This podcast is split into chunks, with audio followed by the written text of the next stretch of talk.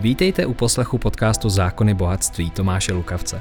Tentokrát v rozhovoru s hostem na téma, které jste si zvolili v mé uzavřené komunitě. Tato stopáž pochází z živého vstupu na facebookové stránce Zákony bohatství. Doufám proto, že i přes horší kvalitu stopáže v ní naleznete poklady, které jinde nenajdete. Dobrý večer, dobrý večer vám všem, nebo den, záleží na to, jestli koukáte v živém vstupu nebo ze záznamu. Já vás tady srdečně zdravím a vítám v tomto již našem tradičním neformálním rozhovoru s hostem, kterého vy si sami nominujete a volíte v uzavřené skupině na Facebooku Zákony bohatství. Dnešním hostem je paní doktorka Alena Dernerová. Chci hnedka v úvodu říci, že eh, Toto, tyto debaty jsou nepolitické, vybíráte opravdu a nominujete vy, hosty, které já pozvu. A zákony bohatství jsou apolitická organizace, my se nehlásíme k žádné politické straně ani žádnému politickému vyzna, vyzvá, vyznání, vyzvání, vidíte, vyznání. A uh, proč jste tady dneska vy, paní doktorko, je proto, že vás lidi nejenom, že mají rádi, ale také vás chtějí slyšet, vaše aktuální názory. Já ještě, než se do toho pustíme a budeme klást otázky lidí, vy zatím pište svoje otázky, vy víte, jak to u nás funguje. Tak já něco maličko o vás prozradím.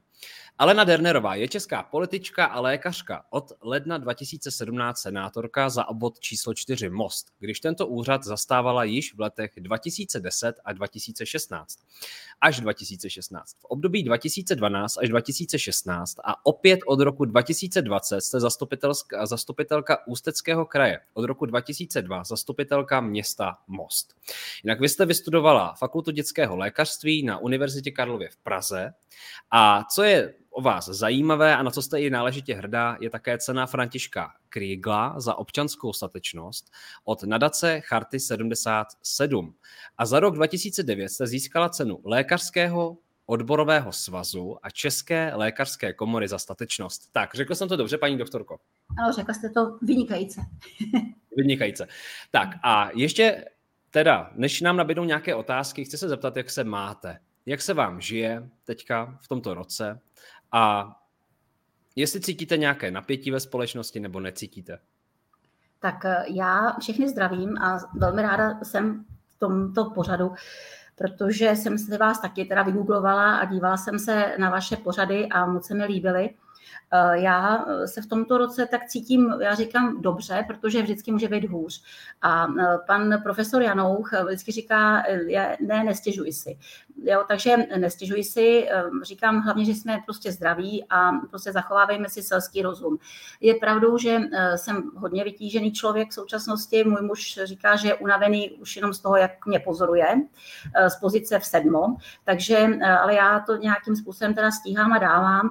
Primárně teda Eh, i ordinuji, protože jsem říkala, vždycky jsem říkala, že nechci být v politickém akváriu, protože pokud eh, skončíte v politickém akváriu, nevíte, co se děje běžně a to je velmi špatně.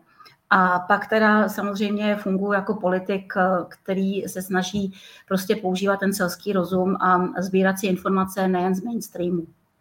Mm-hmm. Nedá mi to se zeptat také na to, jestli sledujete teďka novelizaci pandemického zákona. Je to takové čerstvé téma.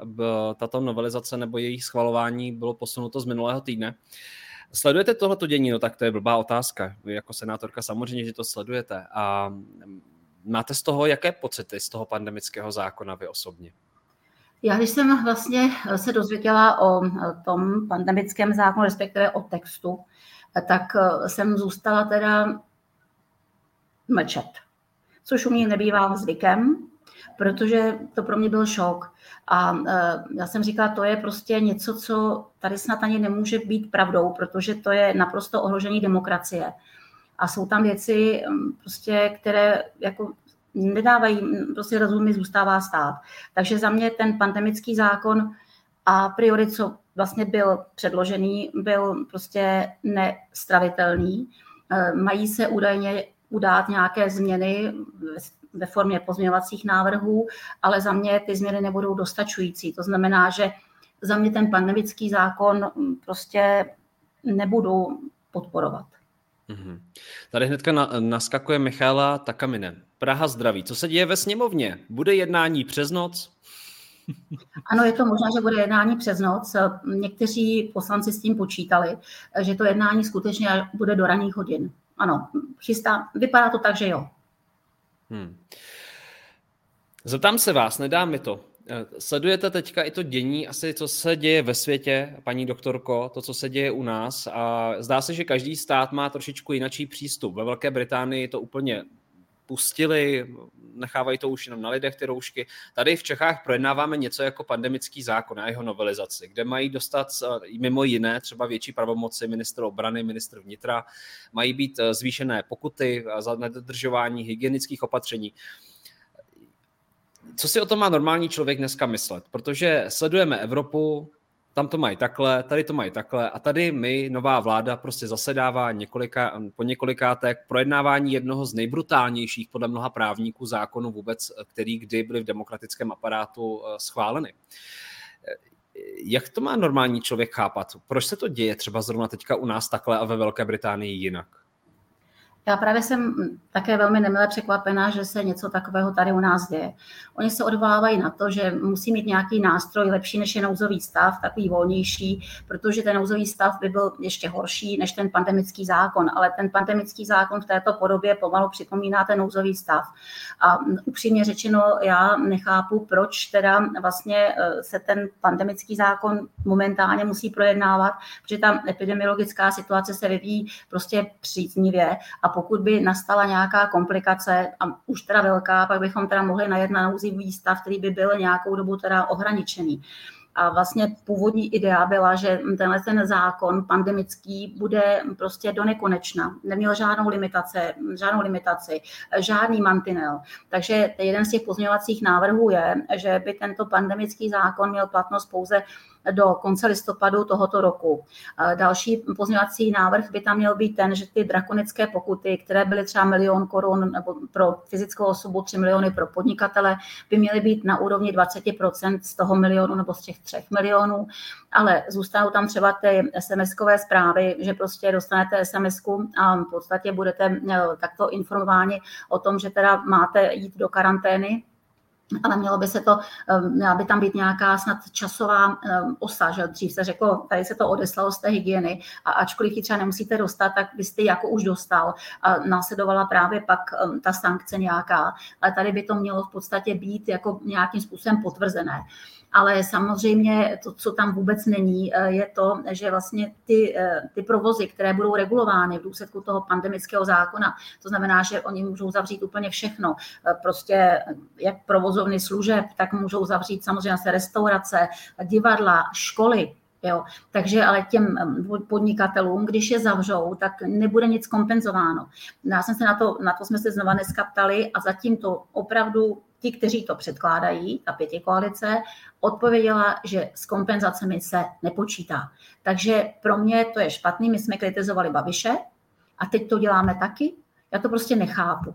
Nechápu to, jako nechápu a prostě je tady vlastně ta zákonodárná moc, je úplně teda někde v koutě a bude tady ta moc výkonná a vlastně tři ministerstva by dostala obrovskou prostě moc do svých rukou. A když potom máte někoho, nebudu personifikovat, ale nějakého sociopata nebo psychopata nějaké funkci můžete mít i do budoucna, tak prostě se můžou dít věci. Hmm. Jste jediná, kdo předtím varuje. Ondřej Dostal, právník, advokát, také zmínil, že pandemický zákon neřeší to nejzásadnější, a to je třeba ušlý zisk u podnikatelů, kterým my nebo politici mohou najednou zavírat krám a lesknutím prstu.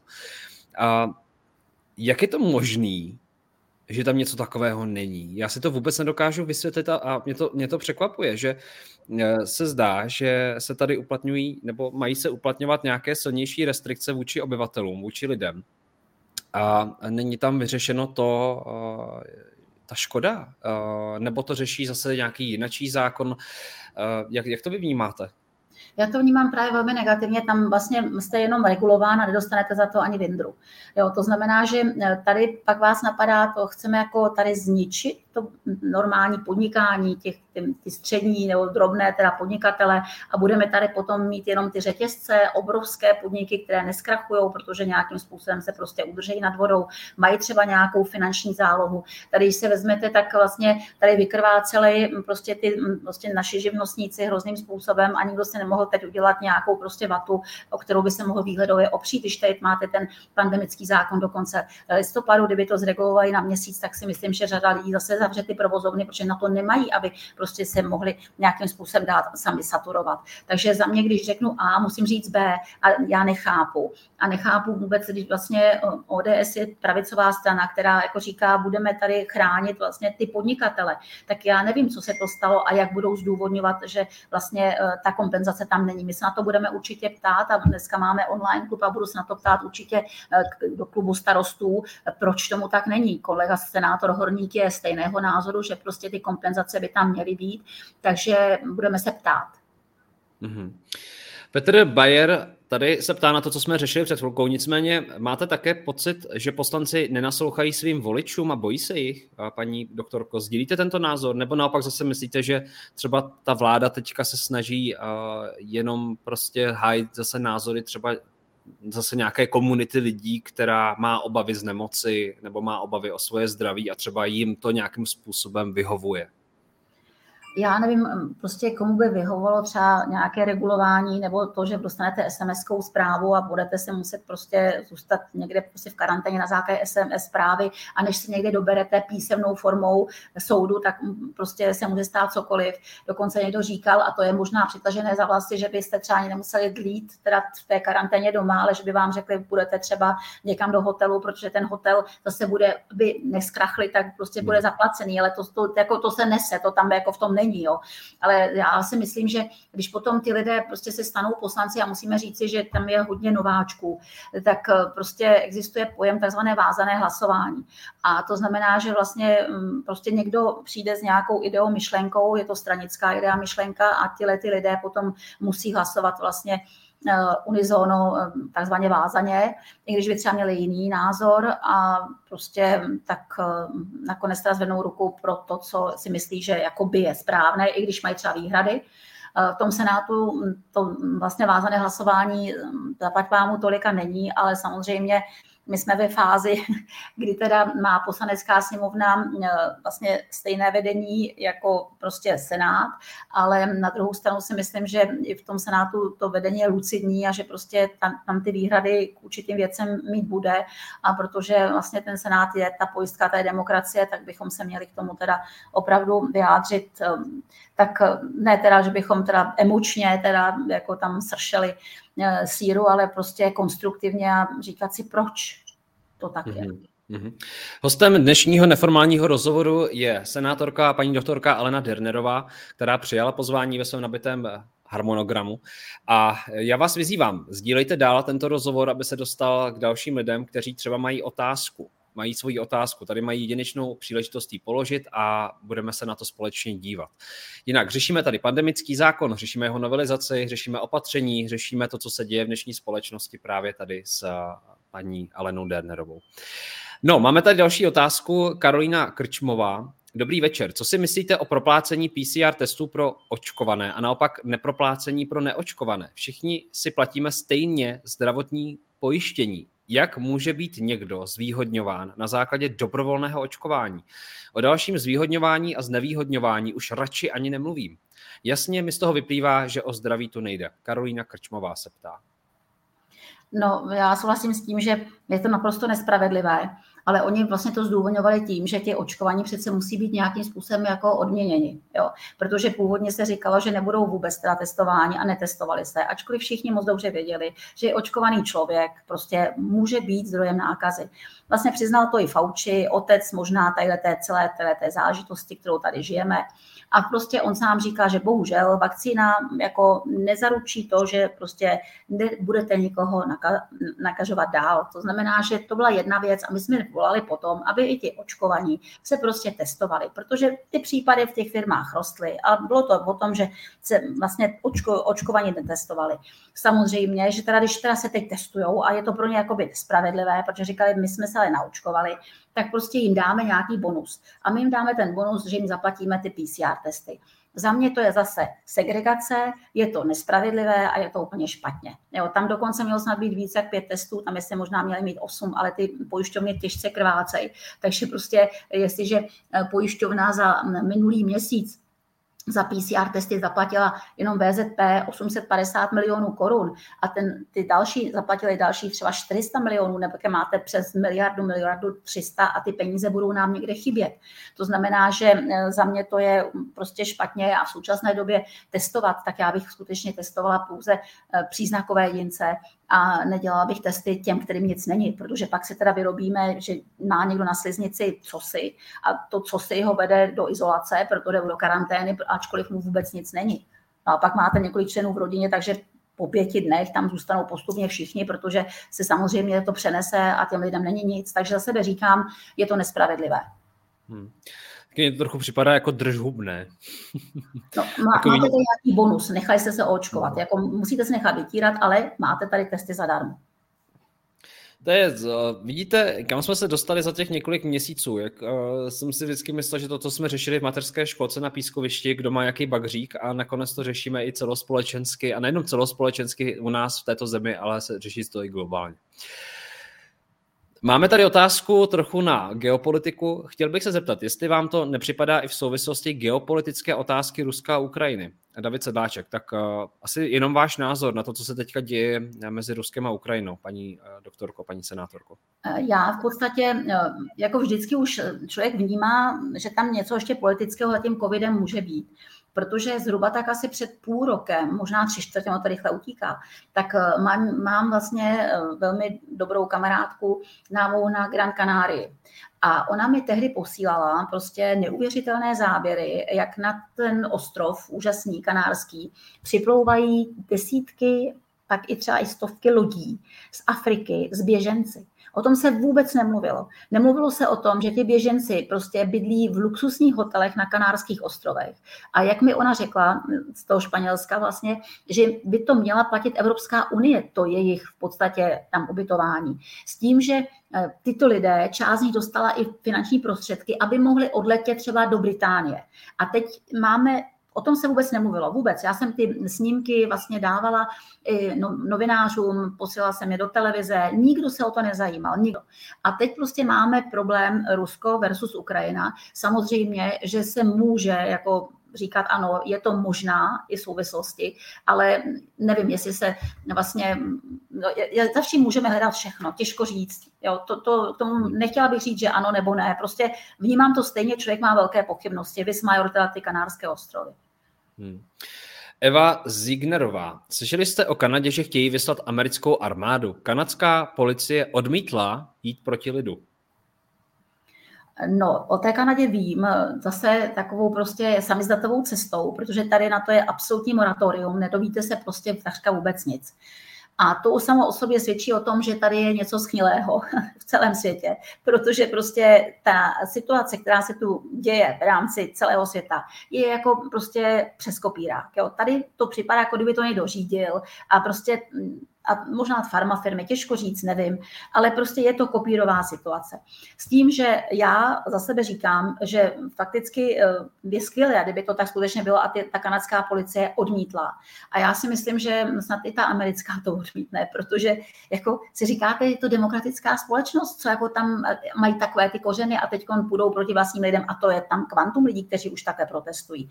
Takže je to skvělé, ono se říkalo, že vlastně na těch demonstracích eh, ve Vídni, že také tam v podstatě ti rakouští policisté v té prvé fázi proti těm demonstrantům jako nenapochodovali.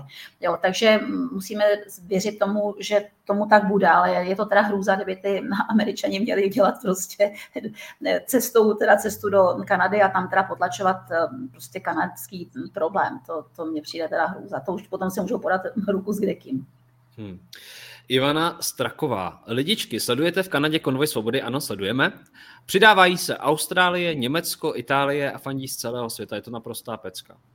Tak uh, my jsme dávali nedávno, nebo včera to bylo, že do skupiny na Facebooku Zákony bohatství vložila jedna z faninek, uh, která sleduje rozhovory a, žije v Kanadě, v Otavě, dávala příspěvek a velmi zajímavým způsobem sdílela jako očitá svědkyně to, co se děje, tak uh, tam i najdete příspěvek od teda faninky v uzavřené skupině na Facebooku Zákony bohatství. No, není to trochu i hrozba, není to trochu, když to vezmu zase z toho druhého pohledu, paní doktorko, Teďka ostatní země se inspirují. Třeba v Evropě zaterasí se cesty, zaterasí se dálnice v ten okamžik najednou třeba nemůže proudit, eh, nemůžou proudit sanitky, nemůžou proudit hasiči a tak dále. Není to třeba i nějakým způsobem ohrožení pro tu společnost? Neměli by politici přizpůsobit teďka třeba i tu svoji rétoriku, i ty kroky k tomu, aby se to nestalo? Nejenom jako tou silou, to, že prostě nějaký minister obrany bude mít pravomoci zasáhnout, ale třeba i se zamyslet, eh, nebo jak vy to vnímáte, protože ono tam vzniká i nebezpečí. Zatarasíte cestu, najednou bum, někomu se něco stane a nedostane se do nemocnice. Je to tak, oni teda mm, v Kanadě říkali, že prostě budou tam, aby, se, aby mohlo volně projíždět prostě třeba sanity a tak dále, ale vzhledem k té délce toho konvoje a potom možnostem prostě projíždět kolem, že tam prostě některé ty vlastně silnice jsou úzké, byl tam, byl tam sníh, co jsem viděla teda ty záběry, tak to bude asi hůře realizovatelné. Samozřejmě, že pokud jste, ale myslím si, že by se to i dalo. Samozřejmě, že pokud najedete do Otavy a ucpete totálně, eh, ty silnice tam prostě nepropadne pomalu špendlí, když to tak přenesu, takže tam tam je to trošku samozřejmě horší. Ale jako to je akce a reakce. Jo. Tady by ty politici, jako ten ministerský předseda, ten prostě zbabile se nechal odvést mimo Otavu nebo někde na utajeném místě a s těmi lidmi nevyjednává, ještě řekne prostě furiansky, že prostě je tam minimum lidí, kteří nejsou očkovaní, ale oni tam jsou s nimi i ty naočkovaní teda, jo. Ale on s nimi přece nebude hovořit. A já si myslím, že oni budou říkat, můžou za to ty trakeři a ti, co teda demonstrují, já si myslím, že ti politici se na tom podílejí stejným způsobem,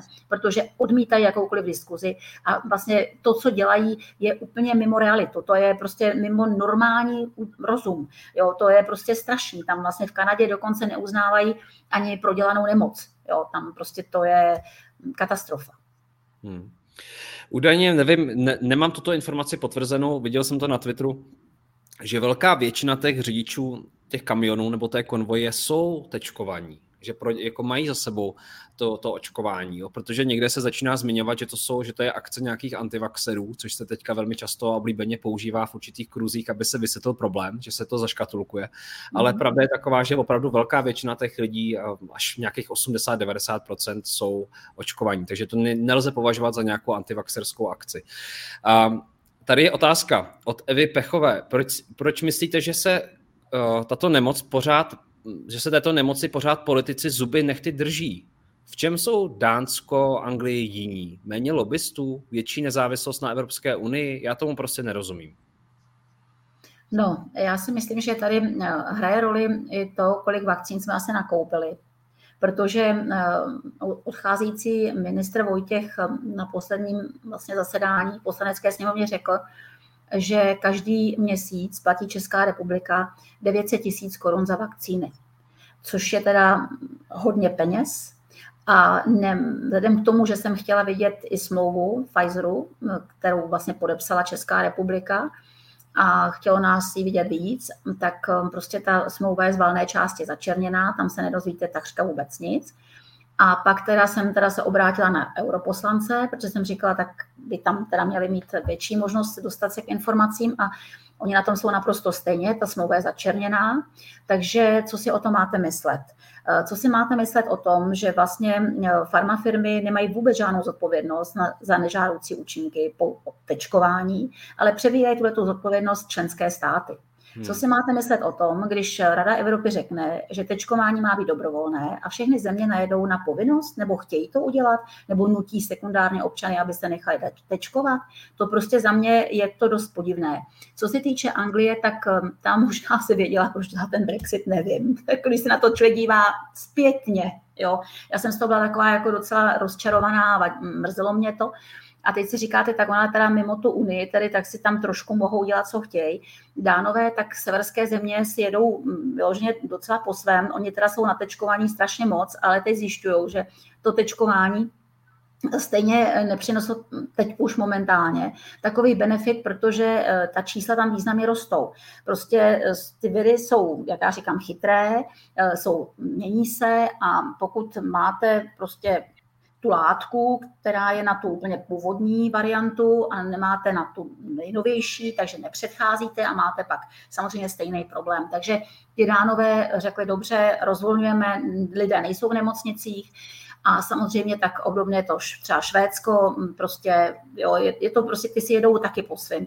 To znamená, že e, my teď se dostáváme do fáze, kdy teda je hlavní mantrou prostě jedině to, že dostaneme tu látku, ale nehovoříme, jak můžeme ty lidi léčit, protože tady je často vázla ta přednemocniční péče. A vím, že lidé jako profesor Ton nebo doktorka Zelená, kteří jsou jakoby v tom velkém poradním sboru pana ministra, tak mají své názory, předkládají je, myslím, že velmi, jako by říká, sofistikované, jenomže stejně jsou přehlasováváni prostě lidmi, um, jako je pan profesor Chlíbek, který vede vlastně celý ten um, prostě ensemble tam, um, nebo um, docent Maďar a tak dále. Takže prostě nedostane se vlastně ta informace i k běžným lidem, že my říkáme, ti normální, kteří na to vidí vědecky, lečme, aby ty lidi nekončili v té nemocnici. Protože jako ta přednemocniční péče si musíme přiznat, že selhala. Jo. A tady se pak můžeme ještě bavit samozřejmě lobbying, samozřejmě za ty, ty vakcíny, když se podíváte, pan docent Maďar, ten vlastně funguje v Aveníru, že jo, jestli je v představenstvu nebo v nějaké té dozorčí radě, nebo co tam ta firma má, vlastně ta distribuje očkovací látky. Někteří lidé mají vlastně testovací centra, takže tady je mnoho dohadů a ptáte se, co se to vlastně děje a prostě není tady možnost diskuze, ale ta diskuze by byla možná, jako bude nabídnuta, bude takzvaný korona duel, by se to mělo jmenovat, bude to 4. března a mělo by to být eh, hotelu Don Giovanni, kde bude pět lidí, odborníků z té skupiny, která není mainstreamová a budou pozváni prostě ti, kteří třeba učí pan ministr nebo budou tam chtít a budou diskutovat na téma koronaviru, epidemie, pandemie, aby jako slyšeli jsme obé názory, abychom se konečně mohli o, tom, o té věci bavit. Takže hmm. uvidíme. To, co říkáte, koresponduje i s tím, co tady přiznal pan profesor uh, Primula, který eh, řekl v rozhovoru, uh, že jediné, čeho lituje, je větší nákup vakcín pro Českou republiku, že opravdu to, ten nákup je enormní, to množství. V normální společnosti přece, teďka budu mluvit jako like, v normální společnosti, když se koupí více léků, které se nespotřebují, tak pravděpodobně už nejdou teda vrátit tomu výrobci, tak se prostě vyhodí nebo se prostě, jak to tady říkali někteří zase uh, epidemiologové, prostě se to hodí do kanálu a tím je tato kauza uzavřena. A, více a více lidí naráží na to, že velmi zvláštní společenský tlak, který tady stále je. Vy sama si to spojujete třeba s tím, s tou nutností prostě jako lidem to dát za každou cenu? E, jako, přece tam musí být nějaký vědecký argument nebo i nějaký lékařský aspekt proč to těm lidem dávat. A nebo je to opravdu jenom o tom, aby potom ty politici neměli v tom výčtu to, že tolikle vakcín se vysypalo do koše? No já si myslím, že právě ta snaha naočkovat pak i děti, jo, tak prostě máme tady plno vakcín, nakoupilo se jich opravdu velké množství, nechápu proč. To jsem se ptala i tehdy Vojtěcha mám jako, a on, oni ty vakcíny totiž se museli, on mi odpověděl tehdy na můj dotaz, že to museli předobjednat a to všechny členské státy. Všechny členské státy musí předobjednat vakcíny. A to nevíme, jako já jsem se ptala, a to jako to bude na třetí dávku, čtvrtou dávku a pro děti, jo, na všechny tyhle ty dávky a pro děti. Takže máme předobjednáno kvantum vakcín, ale teď jako pořád asi na tu wuchanskou variantu. Jako to nebere rozum. A ještě bych chtěla jenom podotknout, že vlastně ještě mimo Evropskou unii je Švýcarsko. A v podstatě to Švýcarsko taky si jede podle sebe. Švýcarsko uznává protilátky. Jo. Takže eh, přestávali tam testovat. Takže prostě ptejme se, co dělá ta Evropská unie. Jako to je zvláštní, je to divné, je to jak přes kopírák a demokratické státy se chovají jak ke svým občanům? Jako totalitní. Říká Alena Dernerová, host dnešního neformálního rozhovoru, kde kladete otázky vy. Já to tady usměrňuji moderátorsky a děkuji vám za to, že pokládáte otázky, že jste tady s námi. Případně sdílejte dál, aby vaši přátelé na Facebooku také mohli položit otázku paní senátorce. Jana Vytisková, pokud by pandemický zákon prošel parlamentem, může to následně Senát nějak zastavit, zablokovat a může v tomto případě zasáhnout i ombudsman? tak eh, v podstatě ano, když projde parlamentem, jak jsem už predikovala, tam je jedna věc, že vlastně v poslanecké sněmovně eh, je koalice spolu a v Senátu vlastně má většinu hm, ODS a stan. Jo. A teď jde o to, že vlastně v tom Senátu jsou individuality, to znamená, že určitě nebudou chtít vázaně hlasovat a budeme se o tom tam hodně bavit. A je možné, že kdyby Senát řekl, že se tímto zákonem nebude vlastně zabývat ve zkrácené lhůtě, jakože prostě to je jakoby ve zkrácené lhůtě, aby to prostě stihli do konce února. Takže kdybychom řekli, ne, chceme to řádně projednat, 90 dní na to máme, tak by to padlo pod stůl. Jenomže to se určitě nestane, vzhledem k tomu, co jsem říkala. A pak teda je otázka těch pozměňovacích návrhů, které třeba ještě senátoři podají, protože jsou tam věci, s kterými nemůžeme teda souhlasit. A samozřejmě je otázka, zdali tyto návrhy jakože by asi našli podporu, ale jak říkám, je tam oni tam, my, my tady zase, takže nevím, jak kdo se kdo zmůže na to, aby teda se vyjádřil tak, jak vlastně si myslí. Takže eh, v lepším případě, kdybychom dali další pozměňovací návrh, jako třeba kompenzace, tak eh, by se to vracelo do poslanecké sněmovny a ta by nám to mohla teda ale zase přehlasovat že prostě také ty kompenzace nechce. Jo, že tam bohužel taková situace je, no a pak eh, vlastně to jde k hm, panu prezidentovi, který to určitě podepíše. Takže ta situace, bych řekla, není dvakrát um, příznivá ve smyslu toho, že bychom se, to, se by se to podařilo zablokovat. Jo, asi tak.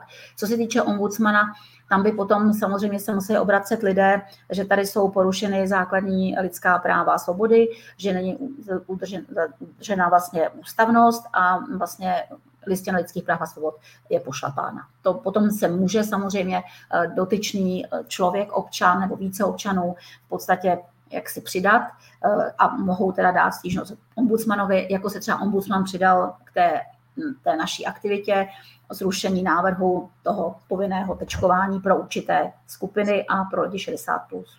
Hmm.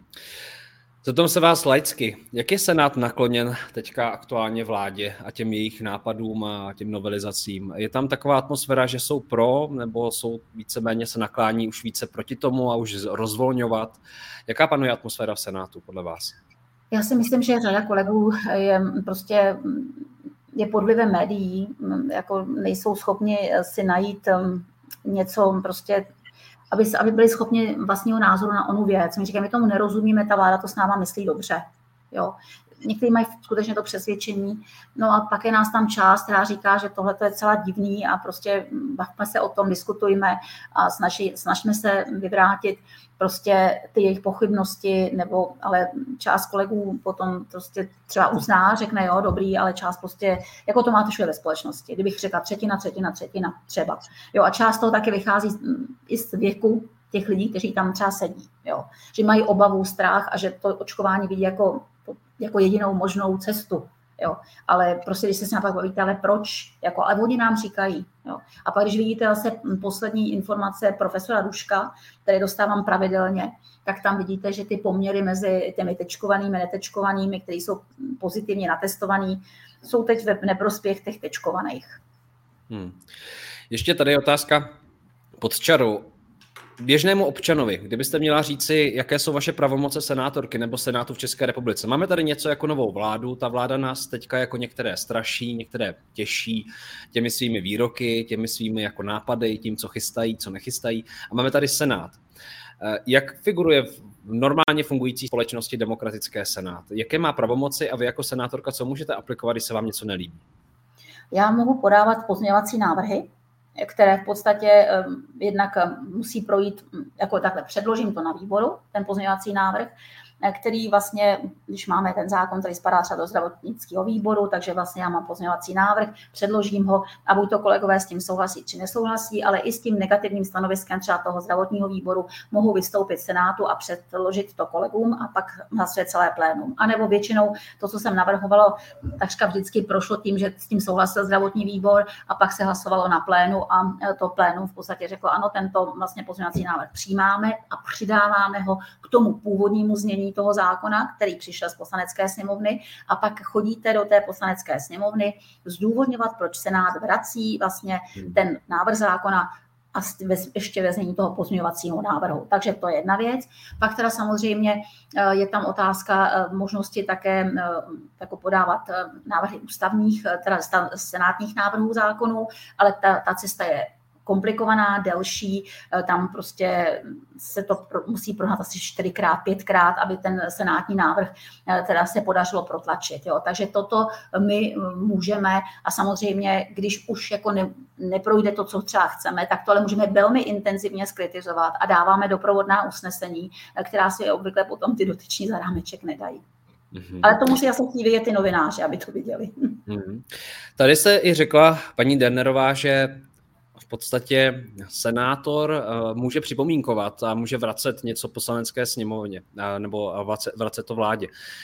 Eh, myslíte si, že má nějaký efekt to, když teďka nás poslouchají běžní občané, lidé, kteří třeba se za těch několik měsíců tady ve vysíláních právně vzdělali, sledovali tady právníky jako pana Dostála, Tomáše Nílzna, Zvirte Kamplovou a další, tak má smysl senátorům třeba napsat pří, napřímo e-mail, s těmi třeba pocity nebo prostě s žádostí od běžného občana? Berou, berou na to senátoři ohled, vnímají ty maily, nebo to je prostě jenom pro ně nějaký spam a odpoví asistentka? No, já se vlastně na ty maily dívám sama. Eh, je pravda, že asistentka se podívá vlastně do té pošty a když jen tam jsou, ono takhle, problém je, když přijde hromadný mail, který v podstatě ale má od jakoby o více lidí, ale má stejný text, tak to většinou vede k tomu, že prostě to člověka jako naštve, protože otevíráte jeden po druhém a ten text je úplně ten samý. Jo? Mm. Takže prostě asi, by, když to píše každý za sebe, je třeba dvěma, třema větama, tak je to pořád lepší a má to větší dopad, než prostě si řeknete hromadný mail od nějaké, z nějaké adresy to poslali ale eh, jako je to důležité oslovovat toho svého senátora, eh, který vlastně je za ten daný okres. To je, si myslím, že je velmi důležité, protože si musí uvědomit, že on je tam za ty lidi, kteří ho zvolili a prostě měli by, měl by respektovat i jejich názor a ne teda názor eventuálně stranické placky. Jo. To znamená, že já eh, za mnou, když tak ty lidé chodí do kanceláře nebo mi píšou mail, já na ně teda zodpovědně odpovídám, protože eh, si myslím, že to je velmi důležité, aby ty lidé věděli, že jste zvolen, takže prostě eh, děláte to, co máte a to znamená, že nebo se snažíte vysvětlit, proč to tak je. To znamená, ano, mohou oslovovat své senátory, to se ještě víc mnohdy vyplatí, než teda, kdyby to píšou hromadně a opakovaně se stejným textem. Mhm. Tak vidíte, takže vyhledejte si případně svého senátora nebo senátorku, a e-maily jsou veřejně přístupné a pokud opravdu třeba chcete něco sdělit, tak e, neváhejte a využijte toho a komunikujte napřímo s vaším senátorem nebo senátorkou, protože e, tady paní senátorka Alena Dernerová řekla, že mnohdy ty senátoři nepřichází do kontaktu s realitou, že třeba mají jenom informace zprostředkované médii. A když jsme se bavili před chvilkou třeba o tom konvoji v Kanadě, tak ty informace opravdu skrz na skrz médiích, co sleduju, jsou velmi úsečné. Já třeba osobně čerpám nejvíce informací o tom, co se děje v Kanadě na Twitteru od zahraničních investigativních novinářů. Takže uh, oslovujte svoje senátory. Tady je otázka od Hanči Klok. Co říkáte na to, že Babiš a ČSSD ten pandemický zákon schválili a teď proti němu bojují? Tak jednak teď on Andrej Babiš je v opozici a já si myslím, že to je role opozice, být proti něčemu a myslím si, že ten pandemický zákon, který mm, oni schválili, je trošku jiný, protože ta opozice, nynější teda asi koalice, eh, taky kritizovala ten pandemický zákon, že tam je řada problémů, včetně teda toho, že tam nejsou ty kompenzace. To měl vlastně Andrej Babiš to samé a my je tam nemáme taky znova. Takže já si myslím, že to je mm, prostě dobrá opoziční role, kterou teď on plní. A jako já, kdybych tam seděla, tak asi jako opoziční, tak bych to prostě dělala tež. Nejde trošku kocorkov, jsem u moci, něco schválím a pak se dostanu na druhý křeslo a začnu na to, co jsem schválil a co jsem podporoval útočit, jenom proto, že se změnily pravidla hry. ano, ale vemte si to, teď tam sedí ta koalice, která kritizovala a předkládá něco, co teda jako za mě tedy mm, jako je jako demo, od demokracie kus a jako mělo by se to trošičku, měli by, oni udělali změny, ale prostě uvidím, jaké budou konečné, jestli ještě ustoupí dál, tak by se to dalo třeba akceptovat, ale prostě zatím mě úplně teda udivilo, co, co bylo předloženo. Hmm. Jana Jíchová, já sdílím. Dohaduju se, prostě tečkovaní jsou doma v klidu a myslí si, že jsme stádo bláznů. Oni nic netuší a nezajímá je to. Tak to je konstatování od Jany. Jestli můžu. Jako ono to nezajímá hodně lidí. Jo. Já prostě vždycky říkám, já úplně se říkám můžu. Když prostě vidím prostě lidi, kteří jako řeknou, my radši jako se o nic nezajímáme, jdeme na zahradu, koupíme si to plast, pivo v tom plastu a, a pijeme. Já, já jim to přeju ale jako měli by se zajímat o prostě to, co se děje kolem. Můžeme se dostat do hrozné brindy. Jako tady nemůžeme být hostejní. Já jsem, my jsme se bavili předtím chvilku, ale já jsem říkala, že v roce 89 jsme byli poslední, vlastně předposlední zemí, která prostě se zbavila komunismu nebo socialistické vlády. Jo, a to je prostě to, co mě vadí, že jsme dlouho spící růženky a pak se něco uděje a pak říkáme, ale jako to je strašné, co se stalo. Já vím, že ten pandemický zákon je pro mnohé absolutně teda jako nepochopitelná věc, ale dotkne se to každého občana České republiky. Takže ty lidé by se měli prostě probrat a říct si, co se tady děje. To měli by, současná doba je právě důležitá všímat si to, co se děje a nebýt hostejný. To je špatné. Hmm. Ono většinou potom ta lhostejnost se probere, když už je pozdě. No přesně. To je právě to úskalí toho, toho vyčkávání a toho ještě se mě to netýká, té kouzelné věty, ještě se mě to netýká. No, Martin Riffler, to je dotaz. Může minister zdravotnictví v pandemickém stavu nějakým dekretem obnovit povinné tečkování? Díky. Ano, tam ty to povinné tečkování mohlo být, protože ta epidemiologická situace je tak špatná, že prostě půjdeme na tvrdo. Jo, to si myslím, že by to klidně šlo. A to je další teda úskalí, který v tom vnímám. Jako oni tvrdí, že teda nikoliv, ale já v tom vidím, vidím prostě hlavně teda by se to jednalo o třeba policisty, hasiče, tam jako by z toho určitě nebyli vyjati, ale já si myslím, že ani naše zdravotnická profese s tím, že by se nebral ohled na prodělanou chorobu a podobně, jako tady potom jsme v nějakém režimu, který říká, je tady velký problém, tak si myslím, že tahle ta situace by mohla i nastat. I když oni budou tvrdit, že ne, ale já si myslím, že ano. To není příliš potěšující zpráva pro mnoho ne. lidí v tuto chvíli. Takže přichází znovu do hry podle vás eh, povinné tečkování. Tak klidně pište svoje komentáře, otázky. Dnešním hostem je senátorka Alena Dernerová a sdílejte dál tuhletu debatu. Sdílejte, ať se mohou zapojit i vaši přátelé a známí a mohou se ptát rovněž. Kateřina Xox se ptá, zdravím vás, jaký má smysl Senát, když se zákon vrátí do poslanecké sněmovny a ten Senát přehlasuje? No, ono to je o tom, že v podstatě e, je to v části případů ano, ale v části případů také ne. A ten Senát vlastně ty zákony čistí, protože kdybyste věděli, co by málem prošlo, tak e, a zachytili jste to na poslední chvíli v Senátu, protože ta senátní legislativa je nejlepší v republice, tak e, byste se asi všichni divili. To znamená, že já v podstatě vnímám skutečně v současné době ten Senát jako skupinu, která jako tady brání tu demokracii a vlastně velmi intenzivně se třeba zasazovala otázka stavebního zákona a podobných věcí, ta by byla prostě hrůza, kdyby to prošlo tak, jak to bylo. Aspoň donutíte, že oni musí udělat ústupky, musí udělat pozměňovací prostě eh, nějaké prostě připomínky k tomu, protože nebýt tady Senát, tak vám rovnou z poslanecké sněmovny jdou prostě k podpisu na eh, panu prezidentovi nahrad prostě hrozné věci. Takže jako ten Senát je důležitá pojistka, protože myslím, že Slovensko ho nemá a podívejte se, jak to tam často vypadá. Hmm. Hmm. Stíháte to sledovat, jaká opatření jsou u našich sousedů v Německu, v Rakousku, na Slovensku? Máte na to prostor a čas se na tohle koukat? No, já vím, jak to vypadá na tom Rakousku, Rakousku i v tom Německu. Teda tam Německo, že no, jako to se zavázalo, že bude povinně prostě očkovat, ale teď jako neví, jak z toho úplně vycouvat, protože si myslím, že taky se nedovídáme úplnou pravdu. Jsou tam opakovaně velké demonstrace, každé pondělí většinou to bývá a bývají to prostě největší demonstrace od doby prostě vzniku teda spojeného Německa. To znamená, že ti lidé taky s tím nesouhlasí a je tam teda brutálně teda vymáháno to třetí očkování, tečkování, protože tam, když nemáte tři tečky, tak nemůžete jít v podstatě nejen teda do té restaurace, ale nekoupíte si v obchodě eh, třeba obuv nebo něco takového, musíte nakupovat přes internet, nedostanete se do divadla někam, dvě tečky prostě nestačí. Takže to je prostě za mě prostě katastrofa. Já jako bych to nechtěla přirovnávat úplně hloupě, ale jako si řeknete, odkaď teda přicházelo původní zlo, tak jako oni, jak jsou, jak jsou tak jako naučení dělat úplně prostě všechno přesně, tak jako poslouchali i tuhle to, co se děje, i když teď mají velký problém s, tím, s tou povinností v tom Rakousku, tak eh, tam je to taky svízel, protože oni de facto, a to mám od kamaráda, který to hodně sleduje, a je tam vlastně, že oni vlastně docela jdou mimo tu ústavu rakouskou. A teď je tam dotaz právě eh, na vlastně ústavní soudce, dotazuje eh, ministra zdravotnictví, eh, je tam řada otázek, který ten minister by měl zodpovědět, takže nevím, jak se z toho vymaní, protože jsem dostala překlad.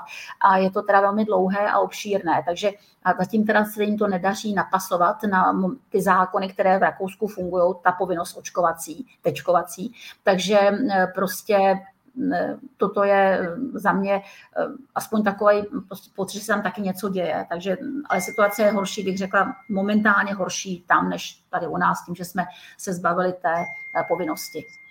Hmm, hmm. Aspoň dočasně. Doufám.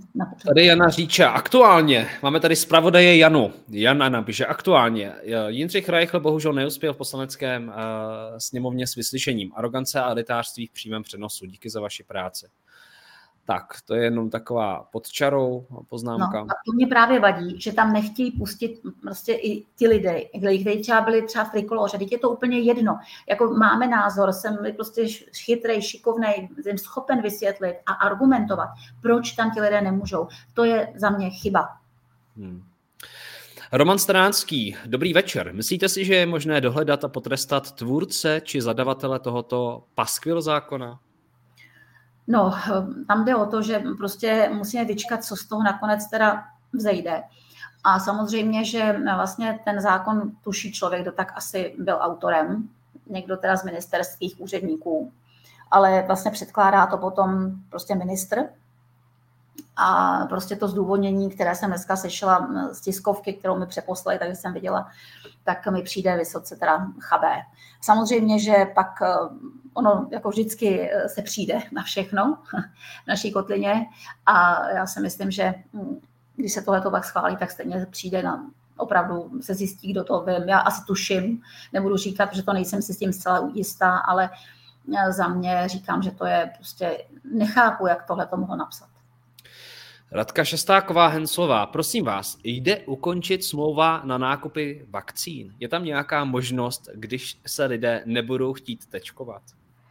No, právě protože my vůbec nevíme, jak vypadá, tak já nevím, kdy to můžeme jako říct, že končíme s nákupem. Já nevím jako nic. Já jsem se ptala, nemám odpověď, ne, všechno začerněný, takže nevím, kdy teda skončí tato epizoda.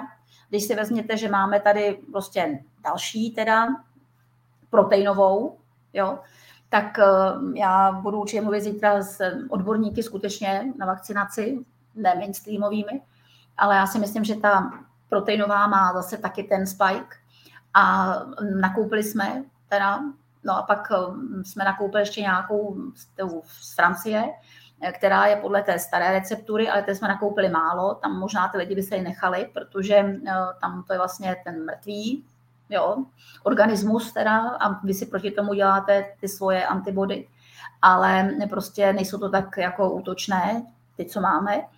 A jako bohužel vůbec nikdo nevíme, kdy můžeme říct stop. A já, když jsem poslouchala zase teda samizdatově posláno, jak já teď říkám, tak eh, vlastně eh, šéf Pfizeru eh, řekl, že vlastně nejprve říkal, že tady máme tady toto a že teda na toto budeme mít látku v březnu. To byl jeden den a za dva dny, a to říkám, kdo chce, tak může, kdo nechce, nemusí. A za dva dny říkal, tenhle ten, co tady teď je, tak ten udělá konec.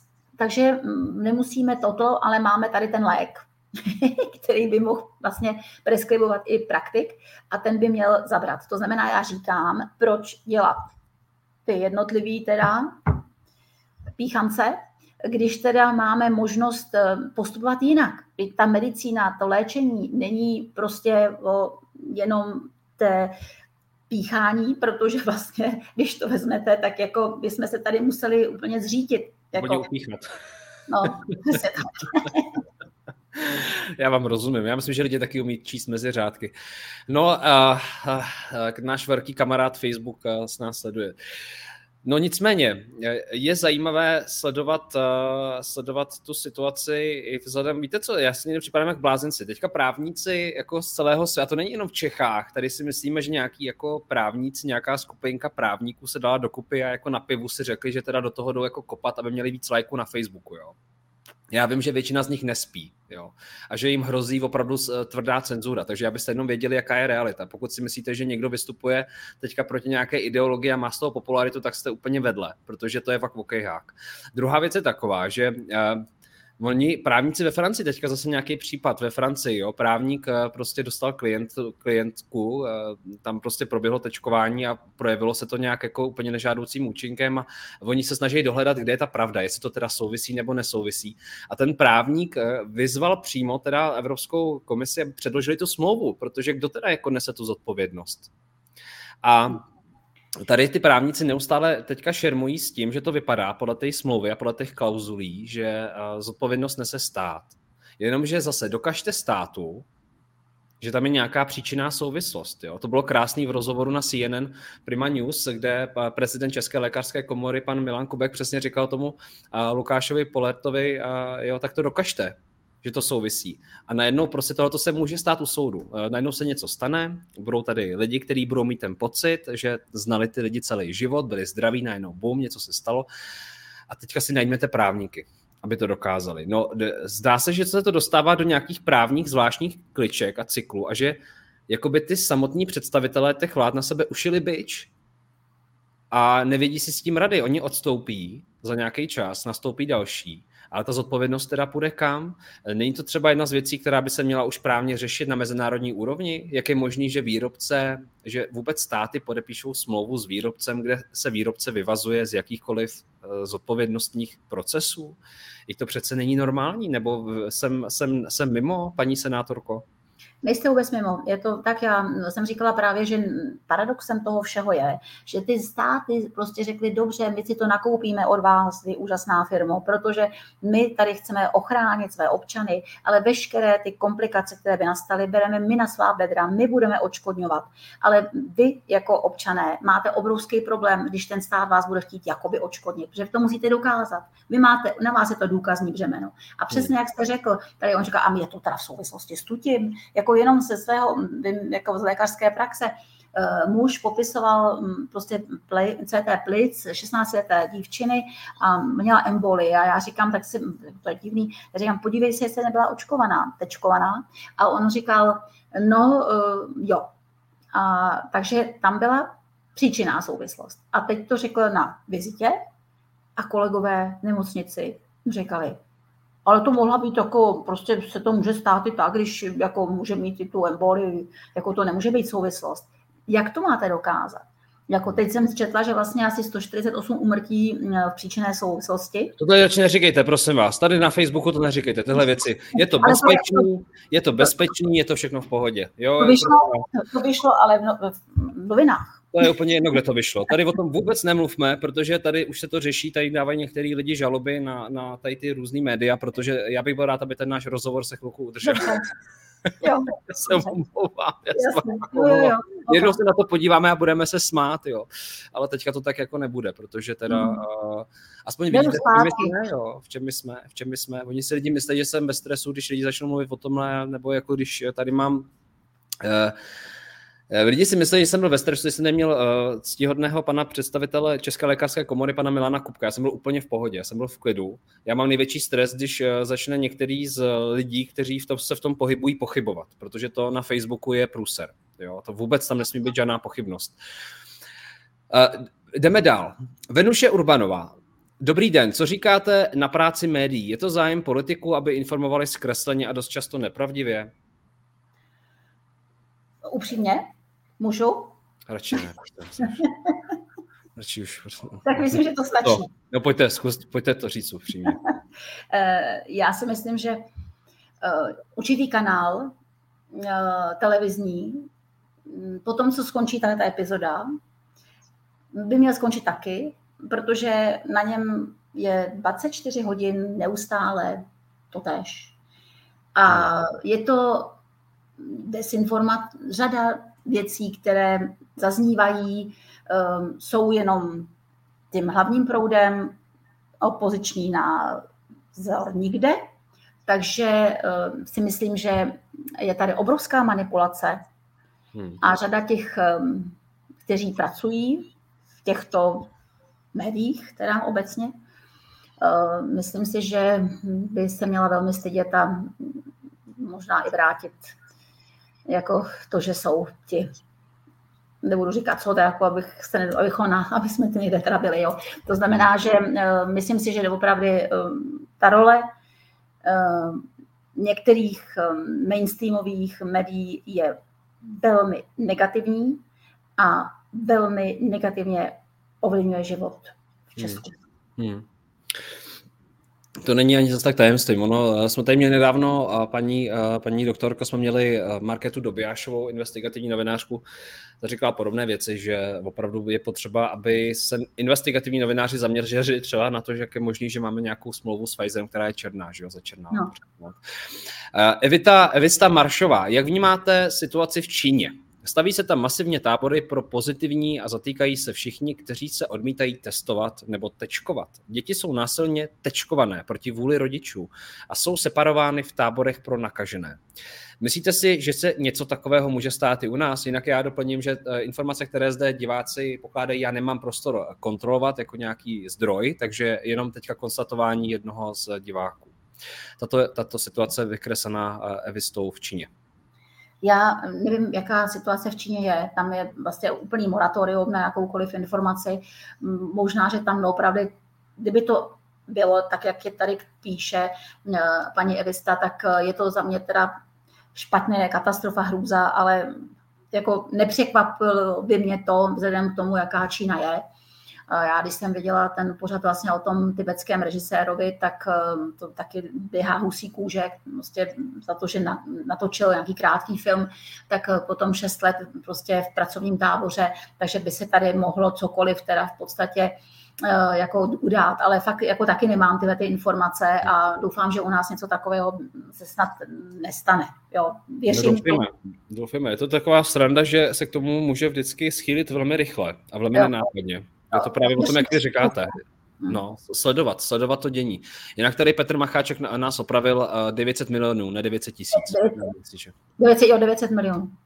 Že děkujeme za to, že jste pozorní a že případně nás opravujete, když tady se přeřekneme. No,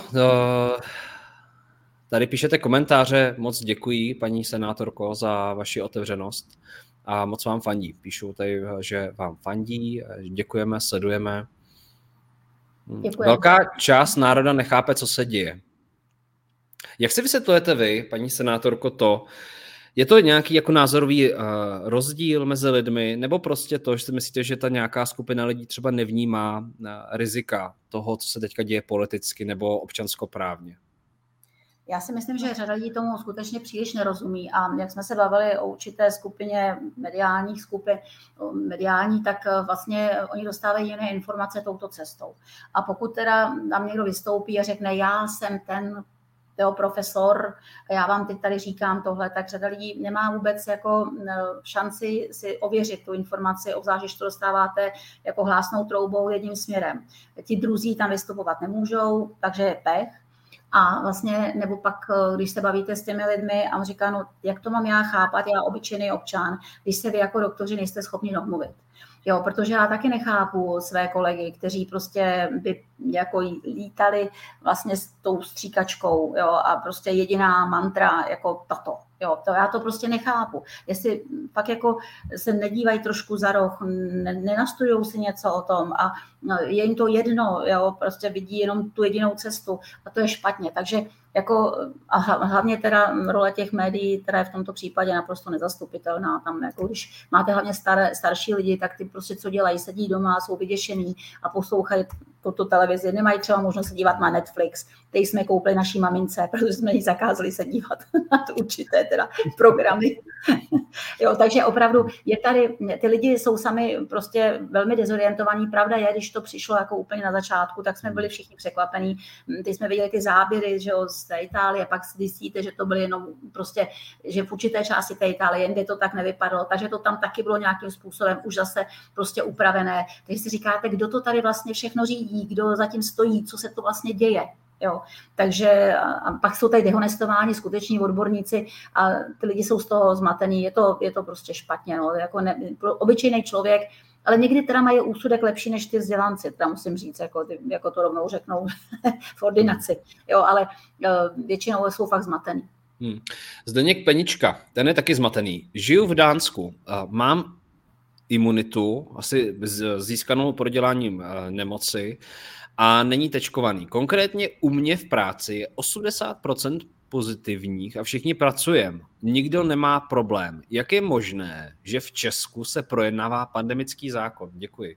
No Zdeňku, to je dobrá otázka, kterou my tady klademe celou dobu, od začátku. No, já to taky nechápu. Já bych prostě ho nechala dojet, ten pandemický zákon. V té podobě končí posledního února.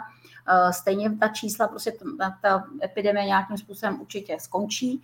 A jak říkám, kdyby bylo zapotřebí, tak můžu dát, kdyby se to jo něco stalo, tak můžu dát nouzový stav, který by musela vláda žádat, než by dala třeba na 30 dní a pak musela žádat o prodloužení. Kdyby se to nic nedělo, tak by prostě se, se to skončilo. Takže já tady nevidím prostě nutnost. Navíc ten pandemický zákon je opět šitý na dobu covidovou. A tady my si můžeme setkat prostě třeba s břišním tyfem nebo s jinou infekcí. Na to se tu vůbec jako nemyslí.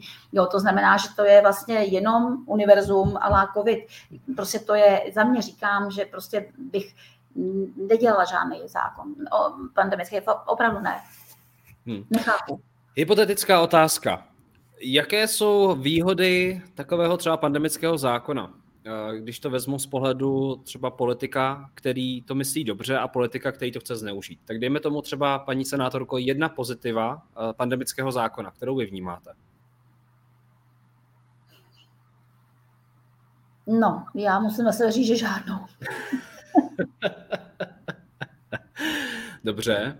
Tak a teďka, pokud jsem politik, který by uh, si čuchl k moci, tak ono to je opojné, je to sladké, že jo, o tom píšou i filozofové, i různí politologové. Tak čuchnu si k moci a teďka ta třeba ta tmavá stránka věci. Co mi to umožní, takový pandemický zákon, když jsem třeba ministr vnitra? No, tak máte vlastně možnost nařídit očkování, nařídit prostě okamžitě teda nástup, oni tomu říkají právě, že kdyby se stalo, že v těch nemocnicích nebudou lidé, jako, kteří by tam pracovali, tak můžete nařídit pracovní povinnost a tyhle ty věci, které můžete jít rovnou, teda z praxe otevřete zákon a hned teda nalistujete a můžeme dělat to a to. Můžu okamžitě zavřít provozy, zavře, zavřeme úplně všechno a prostě eh, bez jakékoliv dalšího zdůvodnění máme tady epidemii a hotovo. Otázkou je, v jaké fázi jako hm, to budeme brát, jakože se jedná o tu epidemii, podle čeho budeme postupovat a samozřejmě se to dá vždycky nějakým způsobem prostě zneužít. Jo, oni ten pandemický zákon vlastně mají jako nástroj, který tady jako je, bude tady tady někde připravený, kdyby jsme se zhoršili, takže ho takhle hned vytáhneme a můžeme jednat okamžitě, bez jakéhokoliv dalšího schvalování. Prostě okamžitě nastoupí tři ministři a pojede se v tomhle tom, zavřeme to, to, to, když to nedržíte, máte takové a takové pokuty a dostanete SMS-kou tohle a není odvolání. Jako můžete se odvolat, ale trvá to potom třeba, jako kdybychom se chtěli odvolat proti karanténě nebo něčemu, proti postupu, tak um, to trvá dlouhou dobu, že se musíte odvolávat písemnou cestou, ale eh, k soudu a, a to teda uvidíme, jestli se změní nebo ne. Ale za mě říkají, oni tomu říkají nástroj, který se okamžitě může použít, seberu, použiju, otevřu a jedu. Takhle, když by to nebylo, tak se zase musíme svolat a schválit nouzový stav. Které je horší. Já si myslím, že to je pomalu to samé, jako prostě, když máme ten pandemický zákon. Možná, že tam jenom není to, že, se ne, že po 22. hodině e, můžete snad chodit ven, jo, protože tam ten virus asi není. Že jo? Když máte ten nouzový stav, tak jsme ve 22 hodin nemohli chodit ven, pokud jste nevenčil psa. No, to taky nechápu. tak nevím. Jana Baronová, krásný podvečer. Čím argumentují rodiče, když chtějí tečkovat své děti? Je to opravdu zájem? Děkuji. Eh, já bych řekla, z 90% eh, je to o tom, aby eh, děti nemusely chodit na výtěry, několikrát třeba do týdne, aby mohli chodit na kroužky, chodit do bazénu, takže tyhle ty věci jsou sekundární, jsou k tomu druhotně dotlačené. Ty děti, které vlastně jsou už kolem 18. roka věku, tak chtějí být navočkovány, některý jenom natečkovaný jenom taky proto, protože jako aby mohli se združovat, někam chodit na zábavu. No, třeba protože jim vadí, že nemůžou do hospody, nemůžou někam. Takže z toho většina těch lidí, eh, když přijde do ordinace, řekne, my jsme se nechali, abychom měli na dovolenou, aby nebyl problém, aby jsme prostě mohli někde přistát, nemuseli jsme mít problém. Jo, takže tahle ta věc, jenom málo lidí a jsou samozřejmě tací, kteří mají obrovskou hrůzu a strach a prostě mají pocit, že dělají pro ty děti to nejlepší, když udělají to, co udělají. Hmm. Tady jako, na, nemusíte odpovídat, jestli nechcete, jo, ale Martina Navrátilová. Paní senátorko, paní senátorko, nevíte, proč se pan Flegr stále pouští do lékařů, kteří jsou kapacity ve svém oboru, například pan Pirk, když on nemá ani ordinaci, takže neviděl ani člověka s kopřivkou. Už mě s tím totiž hrozně štvé. Ať se věnuje myškám a ne tomu, čemu nerozumí. Tak to je konstatování od Martiny. Eh, chcete nějak reagovat? Jo, chci reagovat, protože já jsem se na to ptala jednoho uh, pana doktora, kterému věřím, patří do té skupiny lidí, mm, s kterými komunikuju hodně, a je, je to čistý vědec. Jo, a prostě on pana profesora Flegra zná uh, leta. A on říká, že vlastně on je vlastně z gruntu takovej stále. To znamená, že kdyby tady byl prostě nějaký XY virus, tak bude vystupovat stejným způsobem jako u toho koronaviru, že on to nedělá, protože by jako z toho něco měl, nebo prostě, ale on je o tom přesvědčený, on má ty obavy, on je úzkostný a je takový trošku prostě mimo tu realitu, takže prostě takovej je ze své podstaty. A bohužel, jako to, co řekl panu profesoru Pirkovi, to taky teda bylo něco strašného, že prostě to, co on udělal, takže se mu to tam nahoře teda odečte, tím, že vlastně, jako říkal to, co teda říkal. Jo, tak za mě to jsou strašné věci, já si říkám, prostě on jako parazitolog by vůbec se k tomu neměl vyjadřovat. A když se podíváte, kdo se k tomu vyjadřuje, tak to jsou vlastně, nejsou to ani imunologové. Kde jsou imunologové? Jako ty normální, kde je Česká imunologická společnost. Když se k tomu vyjadřují v podstatě jakoby epidemiologové nebo biochemikové. Jako nezlobte se na mě, ale tohle to prostě pro mě není komunita, která by se měla vyjadřovat k tomu, co vlastně se teď tady děje. Měli by to být skuteční odborníci. Hmm. Teďka chvilku nebudeme vidět, jsme schovaný za otázkou Andreou Helenou Gabrielou Svatoňovou. Jak, jaké máte krásné dlouhé jméno, tak máte i dlouhou otázku. Tak já to vezmu z gruntu. Toto, tento eh, komentář je plný beznaděje a možná z toho něco vykřesáme. Paní senátorko, máme my, lidé, obyvatelstvo státu, skutečně možnost něco změnit? Petice jsou ignorovány. Poklidné demonstrace jsou zásadně ignorovány. Pokud na nich někdo odpálí petardu, je demonstrace okamžitě označena za násilnou. Na násilí nebudeme reagovat. Nyní byl kanadský konvoj dokonce označen za teroristický čin. Tedy stále stejný výsledek. A děláme, co děláme. Nic, nula, ignorace. Politici si pořád jedou svojí. Už dlouho mám pocit, ať z toho nemám radost, že jediné, co funguje a může fungovat je, tak to už se tady nevešlo tak to asi nezjistíme. Ale sdílíte tento názor, že všechno je zbytečný dělat? Ne, jako musíme to dělat. Jako nemůžeme to, já, já jsem, mám moje heslo, nikdy to nevzdám. A můžu vám říct, že v podstatě jsem prošla teda eh, od té doby, co jsem v té politice, řadou tedy bych řekla úskalí, prostě to nebyla vůbec jednoduchá věc od toho, když jsem vlastně kritizovala přetražené nákupy v krajské zdravotní, od toho, když jsem šla proti čínské medicíně, když jsem stála proti profesoru Primulovi, nakonec jsem ten zákon prosadila, když jsem šla prostě proti operátorům, když jsem chtěla, aby prostě ty operátoři změnili svoji retoriku, vždycky jsem někde na hraně, ale když jako ten, kdo nic nedělá, to se nic neskazí, ale potom to není. Jako člověk se nevzdává, člověk může být pouze zničen. To řekl Ernst Hemingway a já prostě na tom trvám. Takže prosím vás, neklesejte na mysl, oni na to spolehají, musíme prostě věřit a prostě ta víra je velmi důležitá a nesmíte prostě upadat do letargie, to prostě nejde. Ono prostě, jeden můj kamarád říkal, ty jsi prostě taková, prostě, jako to řeknu teď úplně teda jako blbě, ale prostě prostě budeš tak dlouho chcát na tu zeď, až se ta zeď rozpadne. Jako to jsou slova, já se omlouvám za takový výraz expresivní, ale tak to prostě je. Prostě nejde to. Já říkám, prostě nejde to vzdát, já vždycky čekám na domino efekt. On teda je dlouho, než přijde, ale já věřím, že přijde, jako nevzdávejte to. Hmm. Tady můžete říkat všechno, tady vám to nevypám. Já si nebudu hrát na, já si nebudu hrát na Facebook, paní senátorko. I když eh, taky je to takový opojný, ale nebudu, nebudu, nebudu. Tady můžu říct všechno, kromě teda těch věcí, kvůli kterým by mě pak mrzelo, že ten rozhovor uh, zavřou. Jo. Věra Kudrnovská. Téměř celý den jsem sledovala demonstraci v Praze. Bylo mi dobré, když proti tolika tisícům lidem demonstrujícím vyšla vyzbrojená složka policie pro kterou naši právníci i my hájili jejich práva proti povinnému tečkování. Tak nějaký váš komentář. Já vím, že jsem viděl jenom před tímhle tím rozhovorem pár záběrů, že tam teda byl nějaký chlouček lidí a stejné množství policistů, dokonce těžkoděnců. Asi se tam evidentně něco přihodilo. Já nevím, jestli máte nějaké informace. Chcete nějak reagovat na věru?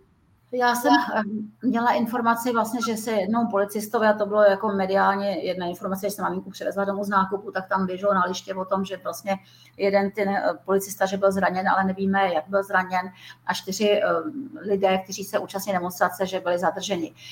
Já v podstatě to vnímám tak, že my ještě nejsme, jako jsme na začátku asi něčeho možná a v podstatě ty složky prostě policejní, obzvlášť prostě ty těžkoděnci, ty prostě jsou, jako dostanou příkaz a prostě ten příkaz plní, jo. A možná si prostě uvědomíme, uvidíme, jak se vývoj bude dál prostě hnát, ale teď bych teda nečekala, jako upřímně řečeno bych nečekala, že by jako nezasáhli. To si myslím, že ne. Jo, protože když si vezmete, že s těmi dvěmi policisty, kteří vystupovali tehdy před asi 14 dny na Václavském náměstí, je vedeno kárné řízení, jenom že tam teda vystoupili, protože oni eh, vlastně z podstaty věci nesmějí vystupovat na takovýchhle akcích. Tak eh, si myslím, že tyhle ty lidé nemají šanci říct, my do toho nepůjdeme. Jo. Takže naštěstí to nebo tak, že by prostě se dostali k nějaké prostě násilnosti, ale nečekala bych, že by teda eh, nekonali, jak jim bylo nařízeno. To, to, to jsem tako, to, je to první, vlastně teď je to vlastně poprvé. A jako uvidíme, jak se ta situace bude vyvíjet dál. Hmm. Věra Severová, bude stát potažmo daňoví poplatníci krvácet v důsledku náhrad škod ve spojení s opatřeními? No, já nevím, jak, jestli bude krvácet. Otázka je, jak v podstatě um, uspějí ti lidé u soudu, protože víte, že ty vlastně soudní, jako ty, ten soud, třeba nejvyšší správní soud, rušil to si ta nařízení, která tady byla v tehdy ještě za té předchozí vlády a říkají, že ta nařízení jsou špatná. Ale vždycky to bylo s křížkem po funusu nebo oni to lehce upravili. Jo. To znamená, bychom potřebovali teď rozhodnout a teď hned prostě chtít to vymoci, aby v podstatě tady nebylo nějaké prodlení. Takže nemyslím si, že to bude, ten stát se bude soudit. Já si nemyslím, že bude tak štědrý a že vykrvácí pro tohle. My spíš vykrvácíme, protože platíme ty testy a jiné věci. To si myslím, že tam krvácení bude asi větší. Když to tak jako řeknou přeženu. Hmm. Lukas Sekoš, co by hrozilo v případě povinného tečkování lidem, kteří by se odmítli tečkovat? Paní senátorko. No, tam byly v podstatě eh, původně nějaké pokuty, které byly, oni byli z toho takové jako docela otrávení, protože říkali, ty pokuty jsou strašně nízké, kdyby ty lidi zaplatili podstatě tu pokutu prostě jenom 10 tisíc a zase prostě a měli by asi klid. Teď by byla otázka, kolikrát jako by to po vás mohli chtít vymáhat zase znova to tečkování, když teda jako byste zaplatil tu pokutu, jestli by tam bylo nějaké prodlení třeba půl roku, roku. To je jedna věc. Druhá věc, pak by byly určitě si myslím eh, soudní spory, protože eh, v tom, co bylo navrhováno, tak eh, nebylo to, že vlastně protilátky, když máte jako nemusíte být tečkován, když to, to je v té vyhlášce, té tečkovací, když to v zákoně je, pokud máte protilátky, nemusíte být tečkován. Jo, to znamená, že tady by docházelo určitě k soudním sporům i touto cestou, takže a myslím si, že by jako ty soudy musely rozhodovat podle práva, protože tak to je v zákoně a vlastně ta vyhláška je pod zákonnou normou, takže by byla tahle ta situace asi taková. Mm-hmm. Jitka Force tady dává konstatování, svůj názor. Žijí v Německu a dívám se i na francouzskou TV a všude jedou podle stejného programu. Jakoby každé ráno všem vkládá někdo ráno zavolal a dal přesné instrukce, co a jak mají dělat. V Praze se dnes jedná o novelizaci pandemického zákona a tady dnes také úplně ten samý harmonogram. Tak to je trochu narážka možná na to, jako, že se zdá divačce, jako by to bylo řízené. Máte někdy takový pocit, nebo si myslíte, že to je prostě nesmysl, že, že nic takového neexistuje, že to je čistá náhodilost těch událostí? No, já jsem v začátku si říkala v podstatě, že to jako nemůže být řízené, že prostě moje maminka, která prostě tak jako vždycky říká, to je určitě řízení od samého začátku. Mamince 84. já si říkám, ale má je naprosto jako fit.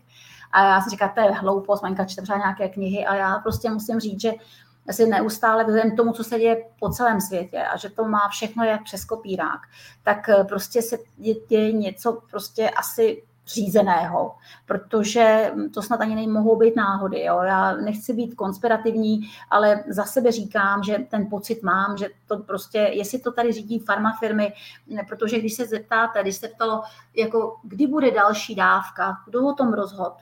Farmafirma.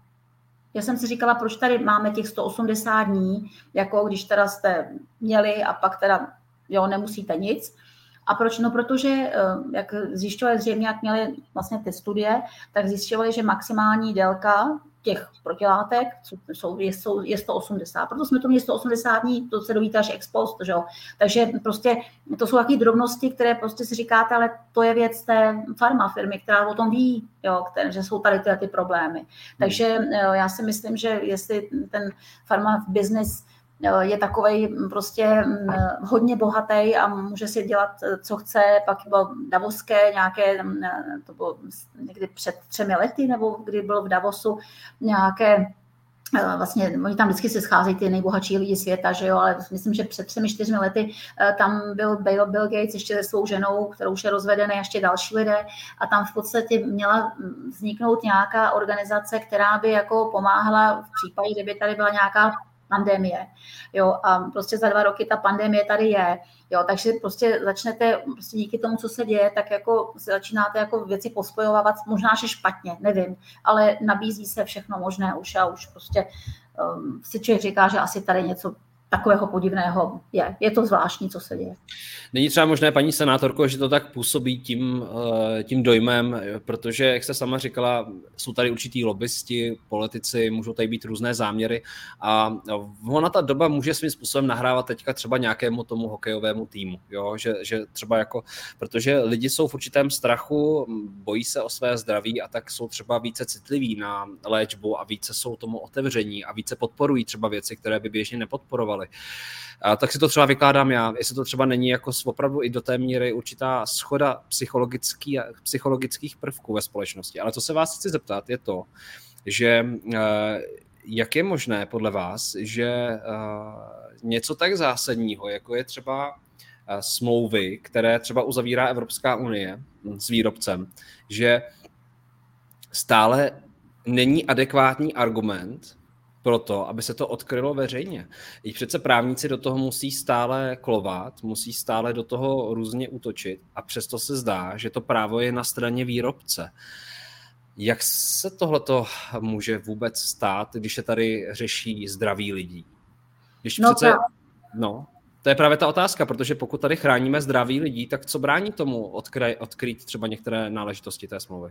No právě, to by mě zajímalo. To přesně tak, jak to říkáte, tak tu otázku si kladu taky a v podstatě je tady o tom, že právníci eh, už jako celosvětově se asi začínají sbírat, protože právník eh, prostě doktor Fuelmich a další začínají prostě po této věci, to oni říkají, že to bude jako Norimberg 2, že to je poškoz, vlastně, že tohle, co se děje, vlastně mm, poškozuje lidská práva, je to segregace, prostě je to, jsou ty lidé naprosto dehonestováni a tak dále, takže mm, Bůh ví, dostanou se určitě k nějakým, že to velká skupina právníků mezinárodně napříč, tak si myslím, že jako eh, to úspěch mít bude, u nás se o tom také nehovoří.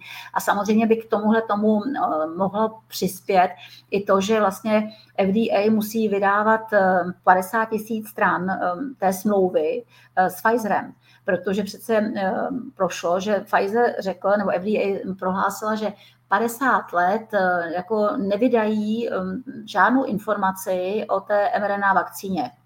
Jo, že prostě ne, nedají nic, jako to, co vlastně prostě má, když to má obrovské množství stran, a že za 50 let se dozvíme pravdu. No. A vlastně naštěstí teda americké soudy řekly, že takhle ne a že každý měsíc musí vlastně FDA uvolnit 50 tisíc stran. Teď to nějak nestíhají s tím prostě čtením a vlastně rozborem, takže se to trošku protáhne. Ale já si myslím, že během tohoto roku by se ta pravda měla ukázat.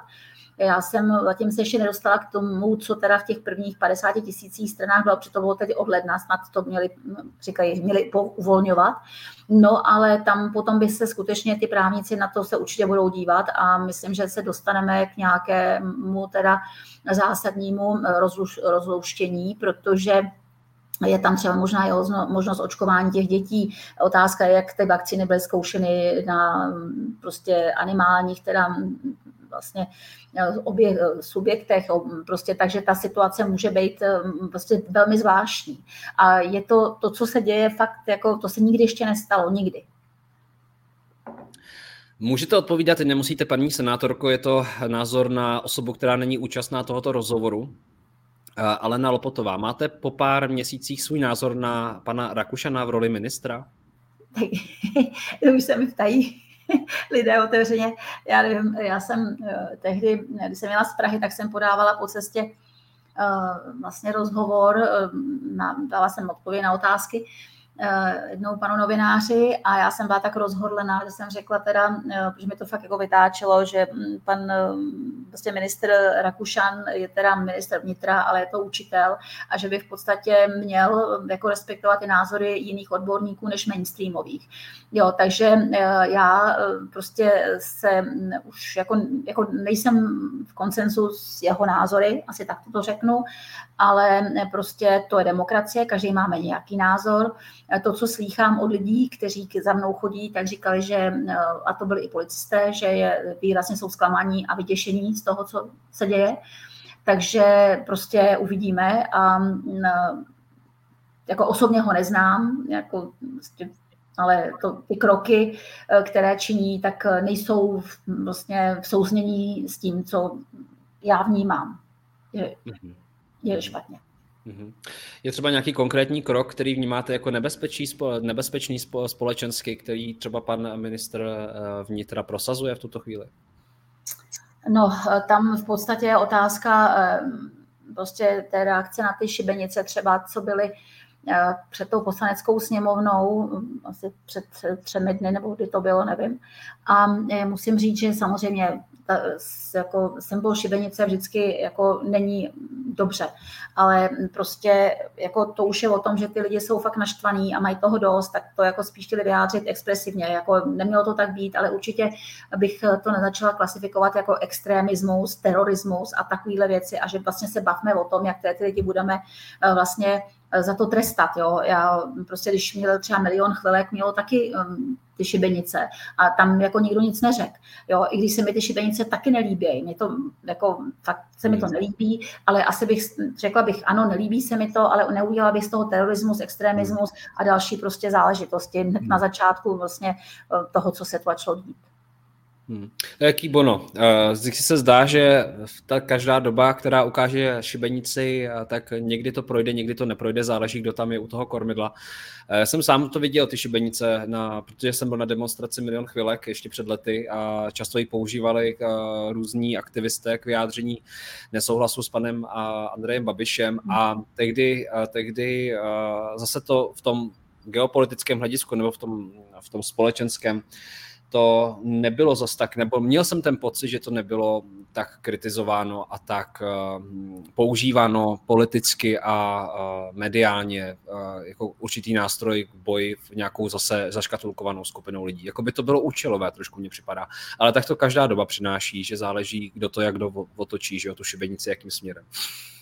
No. no, takže to, to my jsme si mohli povídat, obzvlášť já z marketingu bychom tady mohl říct o tom dlouhou přednášku. Marta, Andersová, paní Dernerová, jakou budoucnost byste si přála vy? Co říkáte na agendu 2030? Děkuji. No, budoucnost bych si přála takovou, abychom začali žít zase tak, jako prostě před covidem. Bude to trvat dlouhou, ne, doufám, že ne tak dlouhou dobu, ale e, ty škody e, na lidech jsou obrovské. Jako já to vidím i v ordinaci na těch dětech, které prostě tam přijdou, mají roušku na obličeji, říkám, prosím tě, sundej si to roušku, ty to onemocníš, jako zabije tě rinovirus, rýmu budeš mít. A oni, jste, oni ve škole, třeba některé školy nařizují dětem roušky i v těch třídách, takže ty děti jsou úplně jak máme a chodí pořád v roušce. Někteří mají hysterii, že si ji nesundají v té ordinaci, jo, aby nic nechytli. Takže si myslím, že ta, ty škody jsou velké a budou dlouho, bude se delší dobu asi trvat, nežli se trošičku prostě zase vrátí i ty děti do toho normálu. Pak samozřejmě to, že byli tak dlouho, vlastně nechodili do školy, dejme to rok, že jo, nechodili rok a půl do školy, to je další šílená škoda, eh, která na těch dětech byla napáchána a samozřejmě úplně posun i některých lékařů směrem k tomu, že nebudou ošetřovat ty, kteří nejsou očkovaní, to mně přijde teda katastrofální. Takže my se budeme potřebovat nutně dostat do normálu, nutně. A to prostě cestou nebudeme se o tom bavit, bude to tady jako chřipka a prostě začněme normálně žít, chodit do restaurací, do hospod, prostě chodit na kulturu, jako to bylo. Prostě nic prostě neorganizovat těm lidem a prostě ne, neutahovat šlouby v době, kdy to není nutné. A co se týče agendy, já nemám ráda takové to jakoby dlouhodobé plánování, ono to je vždycky jinak. Vždycky je to jinak. Vy osobně, myslíte si, že se pandemie, nebo tak, jak ji chápeme z médií a od politiků a, z toho, co nám je předkládáno v tuto chvíli, protože tady říkala i Marketa Dobiašová, že Immanuel Kant v 18. století řekl, že my si vytváříme obraz o světě z toho, co je nám předkládáno. Eh, myslíte si, že nám bude předkládána konec pandemie v blízké době, anebo že stále to pojede v tomto režimu? Jak vy to vnímáte? Já si myslím, že mm, bychom si měli říct, kdy jako by ta pandemie skončila. My si musíme dát, tady máme teď konec pandemie. Měl by tady být nějaký prostě ukazatel, jako říkat odborný, třeba pan profesor Ton prostě měl jeden dobrý nápad, ale zase není vyslyšený. Takže já si myslím, že dokud tady budeme mít ty výtěry, a budeme se prostě vytírat i ty nesymptomat nepříznakové, tak prostě tady tam asi můžeme tu pandemii, epidemii živit jako protože ty lidi budou prostě mít v tom nose něco, to tady tak bude. Takže jedna, eh, jeden krok bude prostě přestaňme teda dělat ty výtěry, to si myslím, že prostě bude dobrý.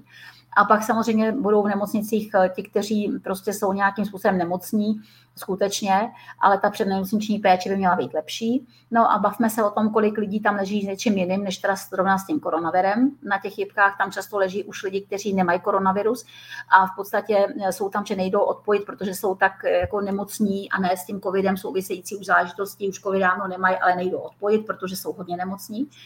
Takže prostě si myslím, že by to mohlo skončit eh, za velmi brzo, eh, s tím, že samozřejmě přes to léto to bude fajn a budeme se modlit, aby teda jako ten podzim zase jsme se začali vytírat, protože tady budou respirace a si myslím, že může být docela zajímavá chřipka, protože ta tu nebyla vlastně dva roky a může tady vzniknout kmen, který bude horší třeba než koronavirus. Jo. To je jako já nestraším, ale může se stát. Takže za sebe říkám, že bych ten návrat vítala velmi rychle, aby byl a nepro, nedělala bych prodlevy. Když se podíváte na Británii, na Dánsko, prostě um, Irsko, takže bych eh, opravdu to navrátila zpátky. Mm-hmm. Já tady dám konstatování od Věry, které je takové hezké závěrečné. A ještě předtím vám řeknu eh, vám, paní senátorku, samozřejmě děkuji za vaše odpovědi. Pro ty z vás, kteří mě píšete soukromé zprávy, jsem dal nahoru na toto vysílání odkaz. Eh, už jste se konečně dočkali. Vy, co sledujete moje sociální sítě, tak víte, že už jsem tři roky psal knihu, která konečně snad vyjde v tomto roce. Takže uh, můžete se kouknout nahoru na, uh, na odkaz, tam jsem pro vás připravil více informací. A tadyhle Věra, ještě dává konstatování. Panu Rakoš, Rakušanovi jsem napsala na mail poslanecké sněmovny, že se pozastavuje nad maketou šibenice a přitom jejich vláda posílá munici na Ukrajinu. A tato munice je reálná k zabíjení a vraždění, určená, a že by měl podporovat mír, poslat tam případně lékařskou pomoc. Ani neodpověděl, ani další členové vlády, které jsem s tím oslovila. Daleko horší je posílat zbraně k vraždění lidí, než nějaká šibenice od lidí, kteří už toho mají dost. A jsou zklamáni postojem této vlády a jak nenaplňuje své sliby. Tak to je konstatování věry, já to nechám na každém z diváků, aby posoudil, jaký má na to názor, aby případně napsal do diskuze svůj názor protože toto jsou neformální rozhovory, které tady vedeme a moc vám děkuji za vaši diskuzi, za vaši debatu. Berte prosím tyto rozhovory jako určitou inspirací, jako návodem, jako nápovědou a určitě je to na vás.